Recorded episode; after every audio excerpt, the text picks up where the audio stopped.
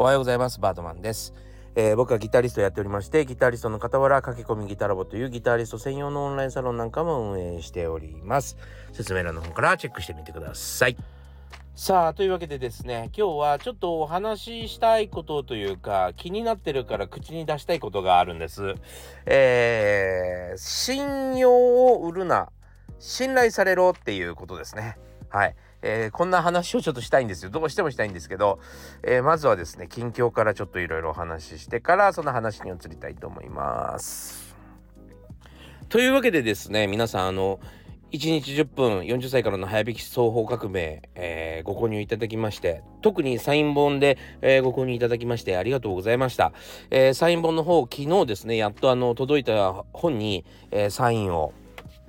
書き込みまして、えもう、エッサエッサと持っていきました。はい。えー、ちょっと1回じゃ無理な量をですね、えー、大丈夫と思って、えー、抱えて持ってしま、持って行ってしまったせいでですね、膝がカクカクカクカクしながらですね、プルプルプルプルしながらあの郵便局に運びましたが、もうね、あの、嬉しい悲鳴ですよ。あんとね、あの、大金を預けに来た、銀行に預けに来たですね、送り人のような気持ちでですね、なんかね、郵便局の方も、あやっぱ大量になってくるとですね、いらっしゃいませっていう感じになるんですよ。なんとなくね、なんでだろうあれ。なんか、何でしょうか？みたいな。あの、なんか、はがき1通送るとか、なんか、そういう封書1通送るぐらいだったら、何でしょうか？みたいな感じなんだけど、あの、遠くからエッサエッサ荷物を持っていくとですね、いらっしゃいませって感じに見えるのは 何なんだろう。これやっぱりちょっとあの、あの勘違いかな、俺の。でも、あの、そのぐらいですね、なんか、あの、誇らしいような気持ちで持ってきましたね。ありがとうございました。それで、あの、皆さんの封筒にはですね、えー、もう、ちゃんと、えー、各地のあの土地名名前、えー、確認して、えー、本の冊数、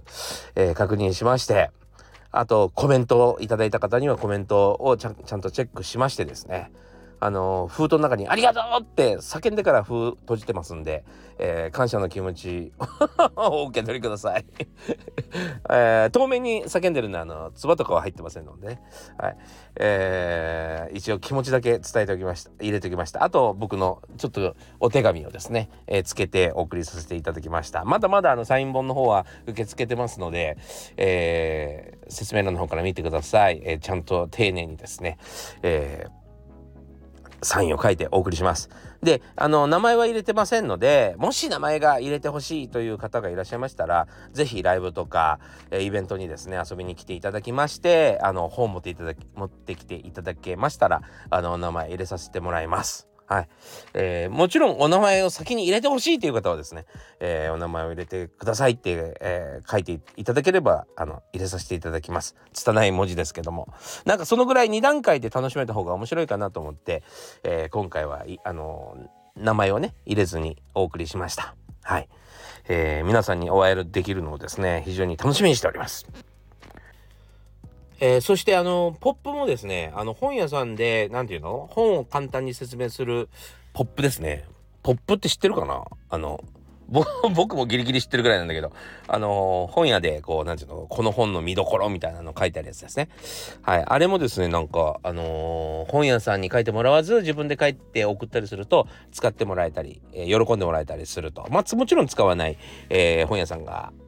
あったりするのはもうそもそれは当然ですけども、えー、あのスペースの関係上ね、えー、ちゃんとなんかたくさん置いてくださってるところはなんか喜んでくれるそうなので今日ねあのお手紙も作ってですね、えー、お送りしました。はい。あの、無事に届いて使っていただけるといいですね。あの、いろんなところであの、本当に面出しして、あの、置いてくださってるんですよ。あの、本当にね、取ってもらえるか、もうほら、僕初めての本なので、取ってもらえるか取ってもらえないかわからないレベルの人間なんですけども、面出しまでしてくれて、あの、陳列までしてくれてる本屋さんがあるということでですね、もうね、非常にね、ありがたいですね。あのはい。他にもそういう本屋さんが、ありましたらっていうかあのもし見つけましたらあの教えていただきたいなと思うのとともにもし本屋さんの方がいてうち、えー、にポップ送ってくれっていう方がいらっしゃいましたら是非あのご連絡あのレターください。ね、この機能でレターいただけたら嬉しいなと思いますね。いやー、本当にね、暖かいですよね。いや、これはもう、あのー、ますます頑張らなければと、あの、PR をですね、思いますね。やっぱりあの、PR しないと全然、あの、届きませんもんね。本当に。なんでだろうね。あの、もう全然届かないよね。僕がまだ本を出したことも知らないんじゃないかと思います。えー、そんな人もいるんじゃないかなと。しかもですね、あの、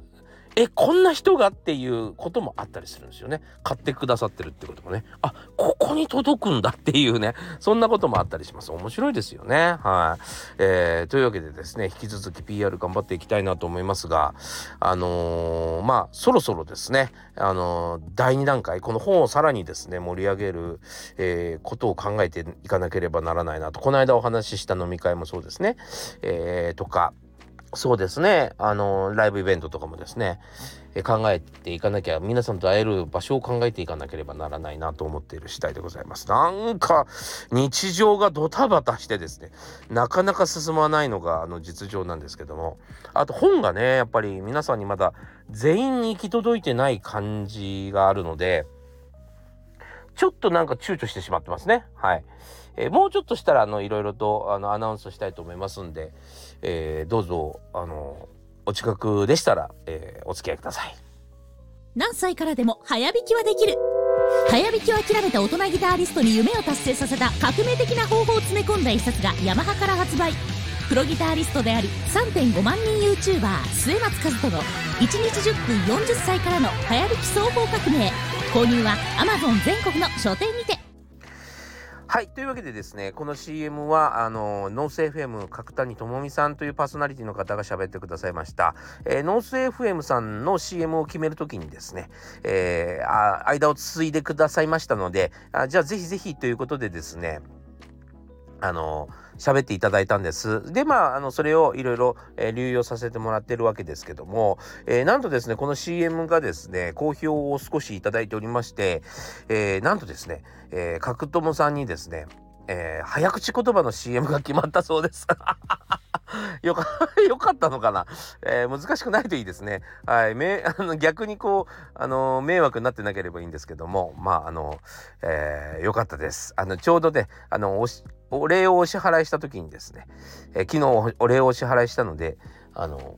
その、その件を教えていただきました。はい。おめでとうございます。はい。僕にもなんかあの、早引きの仕事とかが来ちゃうんじゃないかな。大丈夫かな。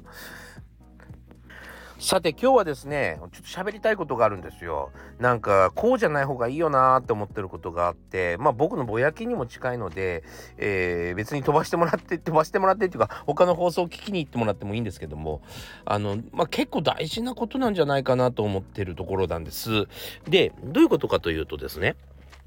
あの信用で仕事を取るっていうのはよくやることなんだけどある時期からは信頼を勝ち取りに行った方がいいよねっていう、えー、お話でございます。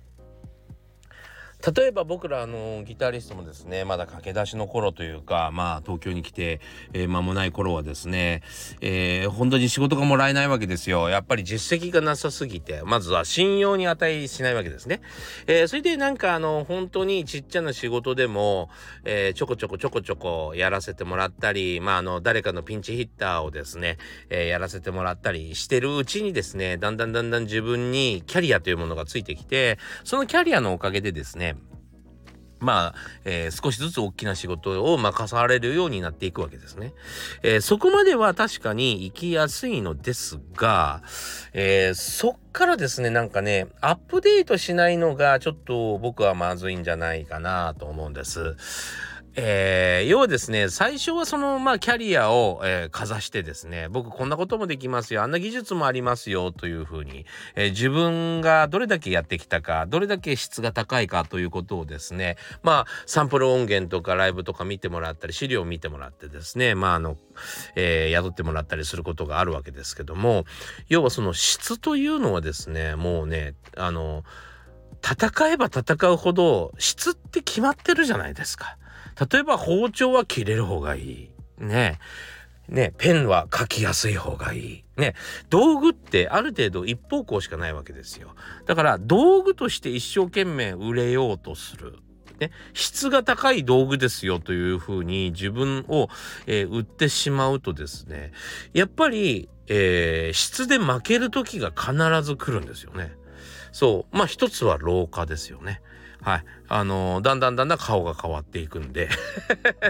ね、あいつ可愛いと思ってたけどなかなかだなっていうことになったりするわけだし、あいつ結構動いてたのに最近動けないよねとかっていうこともありますよね。そう。あのー、そういうふうにですね、だんだんだんだん、うん、質というのは勝手に落ちていき、えー、そう、どうしてもですね、負けてしまう時が来るわけですよね。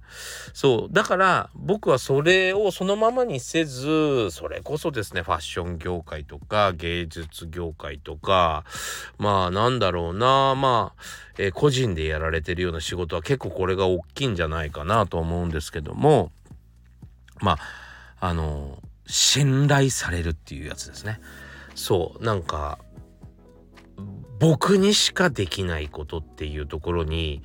向かっていかないとですねあのいつの間にかにこう全てがひっくり返ってるってことがあるんじゃないかなというのが正直なところですね。そうやっぱりそのあの人はうまいから一緒に仕事したいとかっていうよりかはやっぱりあの人と仕事がしてみたいと。をね言わせた方が絶対いいに決まってるしそれって簡単にまあ崩れやすくてですねどういうことかというとやっぱりせっかくその人にはいいものがあったり強みがあったり、えー、もう何て言うのかなやっぱりその達人の域に行けばですね素晴らしい演奏だって素晴らしい作詞だって何だってするわけですよ。えー、それでその人の頭の中がもう非常に面白いわけですよ。発想というかクリエイティブがもう素晴らしいわけですよ。せっかくその人にしかできない仕事ができるぐらいスキルが上がってるにもかかわらず、えー、ずっとですねあの信用を取りに行く、えー、いわゆるそのプレゼンをしてしまうと僕ってこんなことができるんですよ。こんなのもやってきたんですよ。あんなのもやってきたんですよ。まるで新人かのようにですね、質を売ろうとしてしまうと、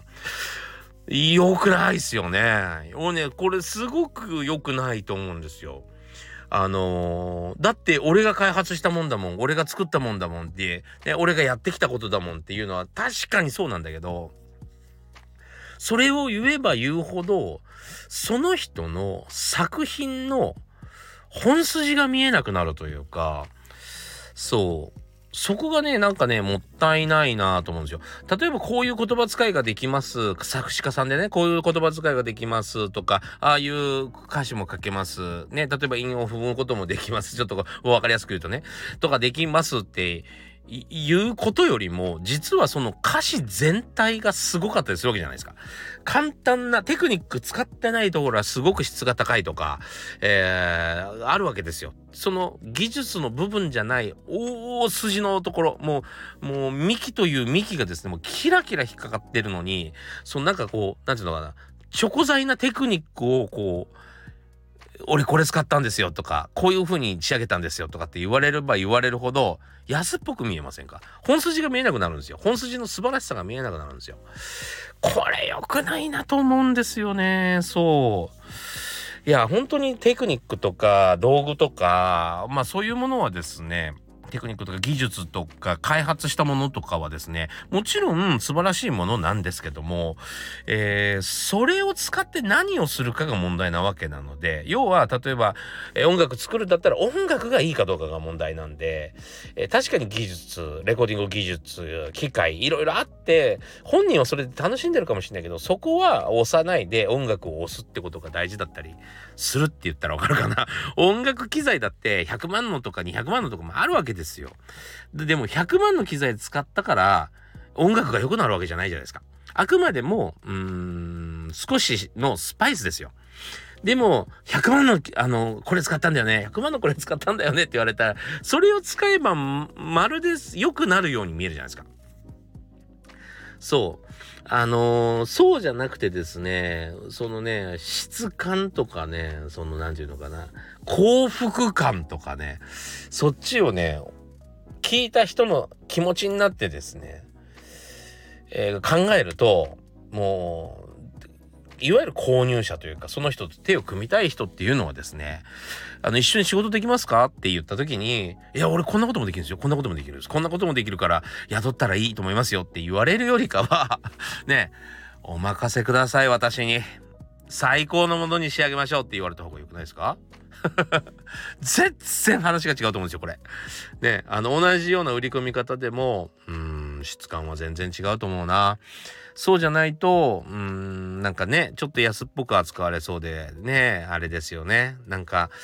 そこがね、あの、まあ僕ら、僕の先輩とかにはですね、やっぱり素晴らしい大御所の方々がいるので、なんかあの、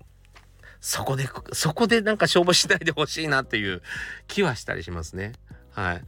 なんか、いや、僕、僕はまだね、あの、信用を勝ち取らなければいけないので、えー、過去の経歴、いろんなものに、えー、こだわってですね、皆さんに、まずは信用してもらうところからやるしかないんですけど、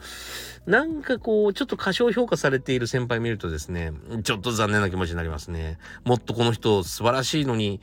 でも、そんなこと伝えるの失礼だよなと思うとね、うん。なんかそんな気持ちになったんで、えー、ちょっと、えー、こちらのラジオで吐露してみました。えー、ぜひですね、